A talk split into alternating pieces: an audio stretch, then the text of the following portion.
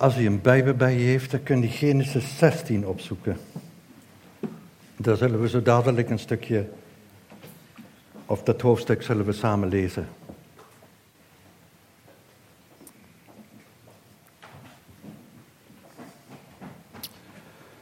Het is uh, de vijfde preek die ik houd over het leven van Abraham en Sarah in het kader van ons jaarthema. En dat jaarthema is leven in de tegenwoordigheid van God. En de jaartekst die Abraham eigenlijk krijgt op uh, 99-jarige leeftijd, dat is een tekst die uh, in Genesis 17 staat, daar gaan we de volgende keer over nadenken. Maar die tekst zegt van, ik ben God de Almachtige, wandel voor mijn aangezicht en wees oprecht. En dat betekent eigenlijk dat uh, Abraham een uitnodiging krijgt om alles te doen en te laten in die diepe gemeenschap met God. En voordat hij die uitnodiging krijgt, dat is 24 jaar later, en we zitten dus tussen die, uh, die tijd in, waar we nu over spreken, uh, voordat hij die uitnodiging krijgt, is hij al 24 jaar met de Heere God onderweg en gebeurt het een en ander wat helemaal niet in overeenstemming is met degene uh, om te wandelen voor Gods aangezicht. Want in die vorige preken hebben we eigenlijk nagedacht over de valkuilen die er zijn om een levensreis, de levensreis die we met God maken, wat dat kan belemmeren. En zo kunnen onder andere, bij Abraham was dat zo, dat uh, ongezonde bindingen aan mensen, dat, uh, dat uh, een ongezonde binding aan thuis, een ongezonde binding aan de familie, dat was Lot, dat belemmerde eigenlijk het wandelen voor zijn aangezicht. Zo was het ook eh, zo dat de onverwachte tegenslagen nam hij een besluit om terug naar Egypte te gaan. Er was een hongersnood. En ook uit angst voor zijn eigen leven, eh, angst dat hij eh, zeg maar zijn leven zou laten, omdat eh, hij bang was dat toen hij in Egypte was, dat een van die Egyptenaren misschien met Sarah zou willen trouwen, zei hij tegen Sarah, zijn vrouw, zeg tegen iedereen die dat vraagt dat je mijn zuster bent. En de laatste keer hebben we zo nagekeken, nagekeken naar uh, zeg maar de eigen agenda, eigen ambities, eigen plannen. Dat we in Gods agenda niet bevragen en Gods plannen niet bevragen, ook niet te verbidden, maar dat Hij een besluit neemt. Zo kan dat ook in ons eigen leven zijn. Dat we onze eigen agenda volgen met het gevolg dat er eh, heel wat problemen ontstaan, niet in ons eigen leven, maar ook rondom ons. De mensen die rondom ons leven, die komen in diepe problemen. En zo wil ik met u vanmorgen nadenken over Hagar. Hagar is een slavin van Sarai, we zullen dat zo dadelijk lezen. Maar dan zie je eigenlijk dat eh, Hagar is een geschenk van de farao, waarschijnlijk. Ze is een Egyptische. En er staat in Genesis 12, vers 16, de geschenken die worden daar opgesomd, die Farao aan, eh, aan Abraham meegeeft, eh, omdat hij het land moet verlaten.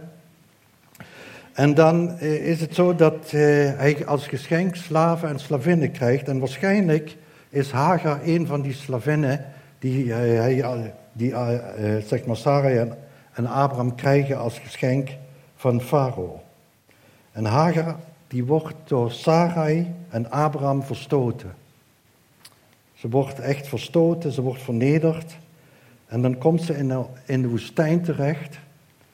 En in die woestijn van onvrede, zo heb ik die preek genoemd, in de woestijn van onvrede heeft ze een ontmoeting met God. En daarover gaan we lezen. En daarover wil ik met u eh, over spreken. Genesis 16.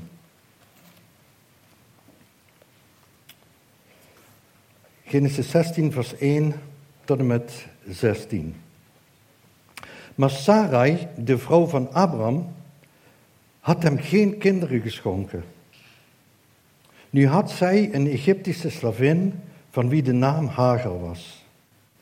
Daarom zei Sarai tegen Abraham: Zie toch, de Heer heeft mijn baarmoeder gesloten, zodat ik geen kinderen kan krijgen. Kom toch bij mijn slavin Misschien zal ik uit haar nageslacht krijgen. En Abraham luisterde naar de stem van Sarai. Toen nam Sarai, de vrouw van Abraham, Hagar, de Egyptische, als slavin, nadat Abraham tien jaar in het land Canaan gewoond had, en gaf haar aan Abraham, haar man, als vrouw voor hem. Hij kwam bij Hagar en ze werd zwanger. Toen ze nu zag dat zij zwanger geworden was, was haar meesteres in haar ogen verachtelijk. Toen zei Sarah, Sarai tegen Abraham, de verantwoordelijkheid voor het onrecht dat mij wordt aangedaan, ligt bij jou. Ik heb jou zelf mijn slavin in je schoot gegeven, maar nu zij ziet dat zij zwanger geworden is, ben ik in haar ogen verachtelijk. Laat de Heere oordelen tussen mij en jou. En Abraham zei tegen Sarai, zie, jouw slavin is in jouw macht. Doe met haar wat goed is in jouw ogen. Toen vernederde Sarai haar, zodat zij bij haar wegvluchtte.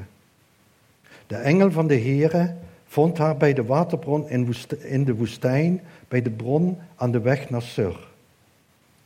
En hij zei, Hagar, slavin van Sarai, waar komt u vandaan en waar gaat u heen? Ze zei, ik ben op de vlucht voor mijn meesteres Sarai. Toen zei de engel van de Heere tegen haar, terug, keer terug naar uw meesteres en onderwerp u aan haar gezag. Verder zei de engel van de Heere tegen haar, ik zal uw nageslacht zeer talrijk maken, zodat het vanwege de menigte niet geteld kan worden. Ook zei de engel van de Heere tegen haar, zie, u bent zwanger, u zult een zoon baren en u moet hem de naam Ismaël geven, zodat de Heere uw verdrukking gehoord heeft. En hij zal zijn een wilde ezel van een mens. Zijn hand, zal, zijn hand zal tegen alle zijn en de hand van alle tegen hem. En hij zal wonen tegenover al zijn broeders. En ze gaf de Heere die tot haar sprak de naam, U bent de God die naar mij omziet. Want ze zei, heb ik hier dan hem gezien die naar mij omgezien heeft. Daarom gaf men de put de naam, de put Lachai Roi. Zie, hij ligt tussen Kades en Berat. Hagar baarde een zoon bij Abraham en Abraham gaf zijn zoon die Hagar gebaard had de naam Ismaël. Abraham was 86 jaar oud toen Hagar Ismaël bij Abraham baarde. Vader, we willen u zo bidden dat in deze geschiedenis dat we iets mogen proeven van uw heerlijkheid, van uw genade, van de waarheid. Ik wil u zo bidden dat u ja, de woorden bedouwt dat ze in onze harten en in onze zielen mogen neerdalen. Dat we iets mogen proeven van uw diepe genade en barmachtigheid. Dit bidden we zo in Jezus' naam. Amen. Hagar, die naam die betekent reizende of vluchtende. Ze was een slavin van Sarai. En als slavin had ze dus natuurlijk niets in te brengen. En ehm, ze had geen wensen en geen, ja, er werd niet naar haar gevraagd. Zelfs het draagmoederschap werd zonder inspraak voor haar geregeld. Door haar meesteres Sarai. En Sarai ging er dus vanuit dat ze gewoon gebruikt kon worden. Misschien zal ik uit haar nageslacht krijgen. Er was een diepe pijn, daar hebben we al meerdere keren over nagedacht. Er was een diepe latente pijn bij Sarai en bij Abraham, omdat ze een belofte hadden gekregen dat uit hun een groot volk zou komen, maar ze was kinderloos. Ze had geen kinderen. Het leek alsof haar baarmoeder gesloten was. En eigenlijk continu speelt dat een rol. En ook in deze geschiedenis zie je dat ze eigenlijk grijpen naar hun eigen middelen. En zegt ze, ik word door haar gebouwd. Dat staat er eigenlijk letterlijk. En het leven van Hagar was zwaar. Het blijkt wel uit haar houding naar eh, Sarai toe toen ze zwanger was. Ze meende dat ze zich kon verheffen boven haar meesteres En ze verloor alle respect eh, voor de verhoudingen die er eigenlijk waren eh, uit het oog. Ze verloor het gewoon uit het oog. Want in Genesis 16, vers 4 staat dat Abraham kwam bij Hagar en ze werd zwanger. Toen zij nu zag dat ze zwanger geworden was, was haar meesteres in haar ogen verachtelijk. En dat komt snel in ons leven op. Dat komt op als we vernederd zijn, als we gekwetst zijn. Dan kun je heel erg hooghartig gaan redeneren of agressief. Om dan terug te slaan en de ander te kleineren. Om te pochen wat jij hebt en wat je kan en wat de ander niet kan. Om dan dingen te zeggen die niet wijs zijn, nog liefdevol. En je ziet dan ook dat het gedrag van Hagar enorme brokken maakt. Dat ze scheuren, er komen scheuren in de relaties. Wat hier gebeurt, dat uh, is het verwijt wat Sarah dan aan Abraham zegt. En die verwijten van Sarah aan Abraham zijn niet mis. Ze zegt in Genesis 16, vers 5. Toen zei Sarai tegen Abraham: De verantwoordelijkheid voor het onrecht dat mij wordt aangedaan ligt bij jou. Ik heb jou zelf mijn slavin in de schoot gegeven, maar nu zij ziet dat ze zwanger is geworden, ben ik in haar ogen verachtelijk. Laat de Heere oordelen tussen mij en jou. En toen ik aan die passage kwam, ik zat in eh, mijn eh, tuinhuis, ik stond er versteld van, van de vrouwenlogica. Jij bent verantwoordelijk. Was ze, ik, ik, ik moest denken, was ze zelf niet met de plan gekomen? Heeft ze dat niet Abraham eigenlijk voorgelegd? Dat hij bij Hagar een kind zou verwekken? Het was toch een plan van haarzelf? En hoe kan ze nu eigenlijk zeggen dat Abraham schuld betreft? En dat ze dan zegt, de Heer, die moet maar tussen jou en mij oordelen. Dus ik was uitermate verbaasd. Ik ging toen naar binnen, ik zei tegen Rietje, snap je dat nou? Dat zoiets gebeurt. Dat Sarai aan Abraham de schuld geeft. En tot mijn stomme verbazing zei ze, ik snap dat heel goed.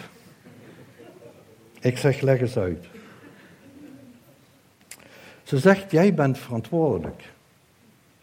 Abraham is verantwoordelijk. Je hoeft niet dat te doen wat er wordt voorgesteld. Of zei ze tegen mij, het is misschien wel een hele diepe noodkreet. Een hele diepe noodkreet.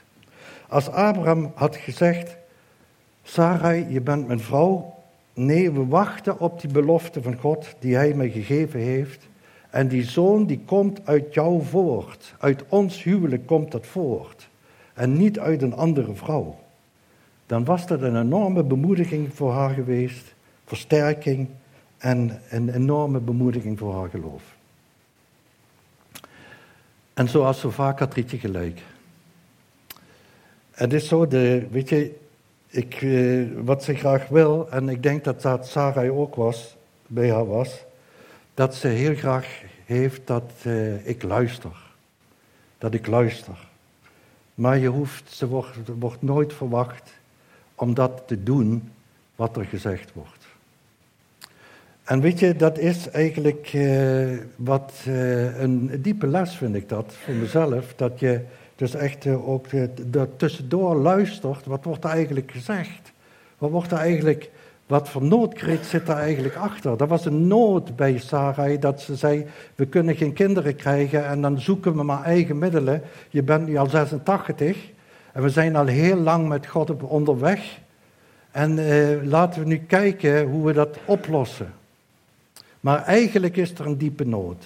Die nood die zie je continu ook bij mensen die zeg, zeg maar echt een diep verlangen hebben naar kinderen, die dan een enorme noodkreet geven en eh, dat we een, op een andere manier eigenlijk daarin moeten tegemoetkomen. En Abraham weet zich geen raad. De vrouw waarmee hij jaren getrouwd is en de vrouw die van hem een kind verwacht, die vliegen zich in de haren. En ik kies voor de, uh, zeg maar, en ik vertel dit steeds. We zijn op weg naar die tekst die zo dadelijk in 19, uh, Genesis 17 komt, uh, waarin God zegt: Ik ben God Almachtige, wandel voor mijn aangezicht en wees oprecht. En hier zie je dus eigenlijk wat van weg iemand moet gaan om tot dat punt eigenlijk te komen, want hij weet zich geen raad. En wat doet hij dan? Hij doet iets verschrikkelijks. Namelijk, hij kiest de weg van de mensen eh, weerstand. En hij zegt tegen zijn vrouw: eh, Ze is jouw slavin, ze is in jouw macht.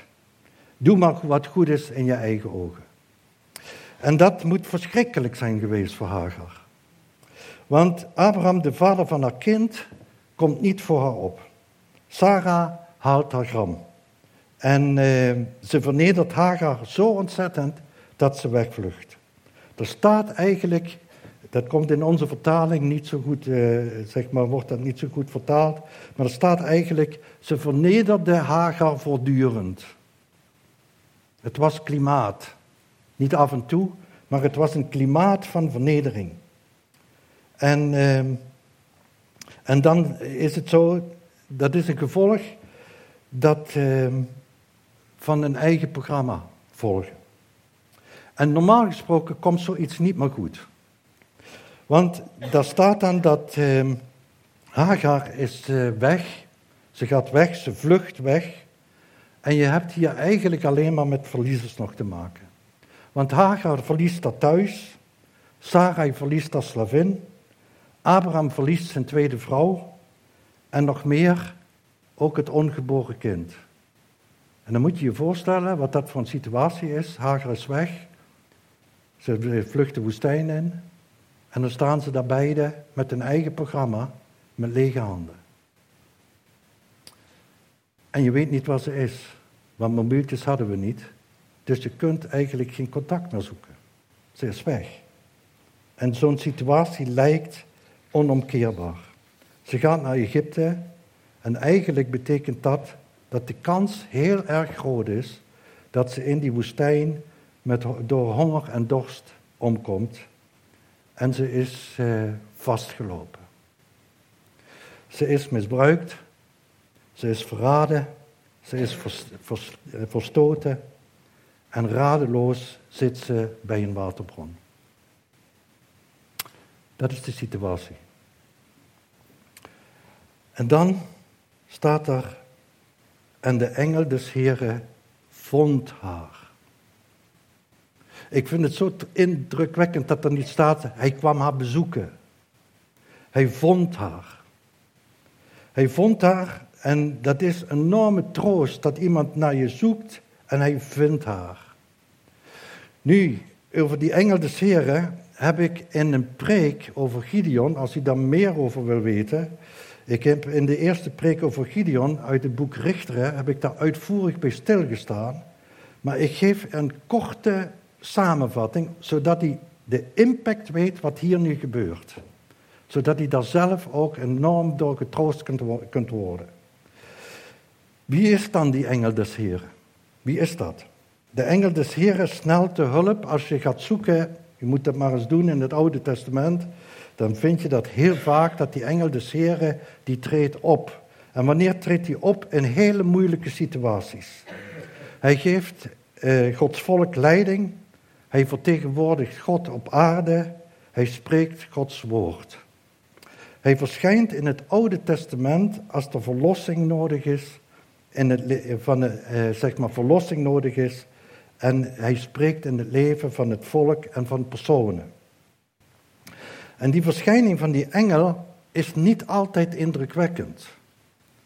Het is namelijk zo dat aan de ene kant komt deze engel des Heren heel menselijk over. En aan de andere kant heeft hij een enorme goddelijke uitstraling. En Gideon, die de engel des Heren onder andere ook eh, zeg maar, ontmoet, die zegt dan op een gegeven moment dat hij zich bewust is dat hij de engel des Heren heeft ontmoet. Dan zegt hij in Richter 6 vers 22, omdat ik de Heer heb gezien en het aangezicht tot aangezicht zal ik sterven. Met die ontmoeting met de engel des Heren. En dan begrijpt u ik geef nu een hele korte samenvatting, maar als je al die teksten eens gaat lezen, dan snap je, dan begin je eigenlijk iets te begrijpen, dat velen denken dat de engel des Heren te identificeren is in het Oude Testament met de Heer Jezus. Een beeld van Hem, menselijk en goddelijk, verlossing brengend, Gods woord sprekend en eh, zeg maar eh, een voorkomen waarin eh, mensen zeggen, nu kan ik niet meer leven, want ik heb de engel des Heer gezien. Omdat ik de Heer heb gezien, van aangezicht tot aangezicht zal ik sterven. Nu ik met zo iemand die zo heilig is en ik zo onheilig ben, nu zal ik sterven. Dus u snapt waarom dat sommigen denken dat dit een personificatie is van de Heer Jezus. Want het onderscheid tussen God en de engel des Heren vervaagt. Het is een verschijningsvorm van Yahweh zelf. Het is een persoon waarin God zichzelf openbaart aan mensen en ze worden niet verteerd door de verschijning van God zelf. Het is in wezen één met Hem en tegelijkertijd van God onderscheiden. Deze figuur, de engel des Heren, is tegelijkertijd de Heer zelf en mens. Vandaar dat goede Gideon denkt dat hij zal sterven nu hij oog in oog heeft gestaan met Yahweh. En als het nu zo is, wat ik zelf echt ook geloof, dat dit een beeld is van Jezus in het Oude Testament. En als dat niemand minder is als hem, dan is Hagar de Egyptische, de slavin van Sarai, de vluchtende, de verstotene, de vernederde, de eerste mens die Jezus ontmoet in het Oude Testament. Het is de eerste keer dat de engel des Heren optreedt en zich verschijnt aan een vrouw die midden in een diepe woestijn eigenlijk ligt, zit. En dat laat iets zien. Daarom was ik ook heel dankbaar dat ik deze preek mag voorbereiden. Het laat iets zien van Gods liefde, van Gods bemachtigheid voor ontspoorde mensen. Voor vastgelopen mensen. Voor mensen die verworpen zijn, afwezig, zeg maar afgewezen zijn, vernederd. Die engel des Heren komt bij haar en noemt haar naam. Hij heeft haar gezocht en hij noemt haar naam, Hagar. Vol van genade wordt die naam genoemd.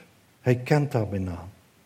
Maar hij zegt ook, Hagar, slavin van Sarai. Het is genade en waarheid.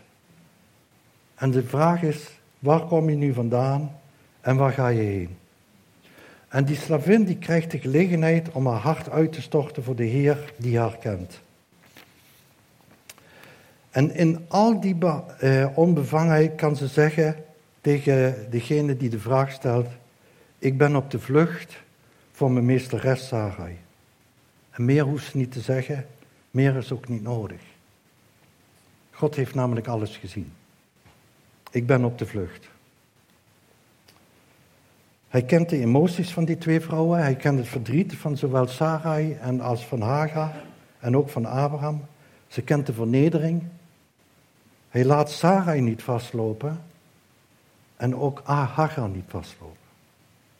Hij komt dat tegemoet. Hij is op zoek naar haar. En het bijzondere is dat Hagar die krijgt geen enkel verwijt. Ze wordt overspoeld door de bemachtigheid van de Heer. Ze hoeft zich niet te rechtvaardigen. Ze hoeft zich niet te verdedigen. Wat ze moet zeggen is, hier ben ik en ik ben op de vlucht. Maar ze krijgt wel een hele zware opdracht. Om terug te gaan en zich te onderwerpen aan het gezag van een meesteres. Onder het gezag van Saria weer terug te gaan. Om bereid te zijn om weer de mindere te zijn, de plaats van slavin weer in te nemen en op deze manier wat er verstoord is weer te herstellen. Eenzijdig. En het bijzondere is, ze gaat niet in gesprek, ze gaat niet in discussie, ze vraagt geen alternatief. Ze gaat zonder mitsen en maren, gaat ze terug. Hoe kan dat nou? Hoe kan iemand met deze ervaring van vernedering en verworpen zijn zo gehoorzaam zijn? Zonder mitsen en maren, zonder voorwaarden, zonder een alternatief te zoeken.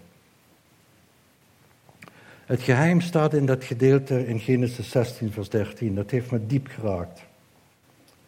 Er staat, en zij gaf de Heere, die tot haar sprak, laat die tekst maar zien. En zij gaf de Heere, die tot haar sprak, de naam, U bent de God die naar mij omziet. Want ze zei, heb ik hier dan hem gezien die naar mij omgezien heeft? Daarom gaf men die put de naam de put Lachai Roi. Zie, hij ligt tussen Kades en Beret. Weet je, dat is zo overweldigend. Ik heb eh, gelezen dat de vrouwen die willen met de namen van God aan de slag. En een van die prachtige namen van God is hier, wordt hier door Hagar de slavin, een Egyptische, geopenbaard. Dat is de naam van eh, El Roi, staat er in, het, eh, in de grondtekst. El Roi, u bent een God die naar mij omziet. En de bron waar hij haar eh, tegenkomt, laat die teksten maar zien even, die staan eronder. De bron waar El u bent de God die naar mij omziet. En de bron, die, ja dat is de volgende, de bron die, zeg maar waar ze zit, die bron die betekent Lachai Roi, dat betekent bron van de levende die mij ziet. Bron van de levende die mij ziet. En ze gaat dus terug en er komt een einde aan die woestijnervaring van onvrede. En zij zal deze ontmoeting haar hele leven meedragen. Ze moet dan, eh, haar zoon moet ze een naam geven, Ismaël. En die naam die betekent God hoort. Hij hoort. Hij verhoort. En het is uh, ja, zo bijzonder. Ik had deze preek ook kunnen noemen: De Heere God die omziet naar ons. Ik heb het bewust geze gezegd van uh, een woestijn van onvrede, omdat dat daar die ontmoeting is en daar die intense ervaring is dat God naar ons omziet. Het is een veelzeggende uitdrukking dat er dan staat: zij baart een zoon bij Abraham. En er staat niet, ze baart een zoon bij uh, Abraham en Sarai. Hagar en Ismaël die zullen nog ongeveer 17 jaar bij uh, Abraham en Sarah wonen, voordat ze dus uiteindelijk toch uit elkaar gaan. Ismaël wordt 137 jaar en het bijzondere is, hij krijgt ook die belofte dat er een onuitspreekbaar, een, enorm uh, groot volk uit hem voortkomt. Het typische is eigenlijk, vind ik eh, eh, heel bijzonder, dat uit hem ook twaalf stammen voortkomen. In Genesis 25 tot 12 tot met 17 kun je dat eh, zien. Ja, dit is een parallel tussen zeg maar Isaac en Ismaël. Het gevolg daarvan, als je zo'n ontmoetingen hebt, als je zo'n ontmoeting met de Heere God hebt, wordt eigenlijk samengevat in een gedeelte wat ik vond in Romeinen 12. Daar werd ik eigenlijk zelf bij bepaald. Romeinen 12, vers 14 tot 17. Die uitwerking die dat heeft is dat als u zo'n ontmoeting hebt met Jezus en u ervaart en ziet dat Hij de God is die naar u omziet, dan kan je dat diep ontroeren. Mij ontroert het ontzettend, omdat ik het hele leven natuurlijk aan bekijken ben van deze persoon en ook van Hagar en ook hoe dat verder gaat met haar. Maar de uitwerking, als u zelf een ontmoeting heeft met Jezus, dan is die uitwerking, die wordt zo samengevat dat je een persoon bent die zegent wie je vervolgen. Omdat je weet dat er een God is die naar je omziet. En dat je aan een bron mag zitten waarvan, eh, waarvan gezegd wordt, de bron van de levende die mij ziet, dat is een bron die onuitputtelijk is. En dan kun je ontzettend veel hebben. Dan zegen je hen en vervloek ze niet. Verblijd je met hen die blij zijn. En huil met hen die huilen. Wees ingezend onder elkaar. Streef niet naar hoge dingen, maar houd u bij de nederige. Wees niet wijs in je eigen ogen. Ik vond het echt zo'n parallel met Hagar. Ik kon het één op één op haar leven leggen. Dat ze wijs was in haar ogen. Ze streefde naar hoge dingen. Ze werd niet nederig. Ze, ze kon niet huilen met Sarai dat ze geen kinderen kon krijgen. En dan komt er die ontmoeting. En vergeld geen kwaad met kwaad. Wees bedacht op wat goed is voor alle mensen. Ik vind het zo bijzonder dat ik deze preek mag houden, terwijl we ook straks het avondmaal vieren. Johanna, misschien dat je al plaatsneemt achter eh, de piano. Weet je, bij het avondmaal vieren we eigenlijk zo ten diepste dat God naar u persoonlijk heeft omgezien. Heel persoonlijk. Dat hij heeft omgezien en het beste wat hij had, heeft hij gegeven. Om te voldoen, om in die relatie met hem te komen. Dat we, als we zo het avondmaal vieren, dat we mogen zeggen, Heer, we mogen zitten aan de bron van de levende die mij ziet. Hij heeft u heel persoonlijk gezien. Op het moment toen hij stierf aan het kruis van Golgotha. Toen wist hij, ik geef mijn leven en dan mag je je eigen naam invullen. Hij heeft omgezien omdat hij u gezocht heeft. Ik vind het zo bijzonder en zo kenmerkend in deze geschiedenis dat God iets laat zien van zijn bewogenheid, van zijn bemachtigheid, van zijn genade en ook waarheid. Het wordt bij de naam genoemd. Maar er is bemachtigheid, er is genade, er is een diepe, diepe zegen. En Johanna die zal een lied zingen als verwerking en ook als voorbereiding op het avondmaal. Want toen ik klaar was met deze prediking, om zo echt bij God te zitten en dat te mogen opschrijven, toen moest ik denken aan een lied dat zegt, Kyrie eleison. Heer, ontferming over ons. En dat lied dat zegt, als onze dagen donker zijn, u bent dichtbij. Hoe donker was het niet in die woestijn, u bent dichtbij. U weet hoe ver het licht kan zijn. Heer, blijf heel dichtbij. En dan zegt het lied, Heer, ontferm je over ons, Kyrie, Kyrie, eleison. Als wij vermoeid en zoekend zijn, u bent dichtbij. U weet hoe zwaar de weg kan zijn. Heer, blijf heel dichtbij. Als we verdwalen in de tijd, u bent dichtbij, u bent er tot in eeuwigheid. Heer, blijf heel dichtbij.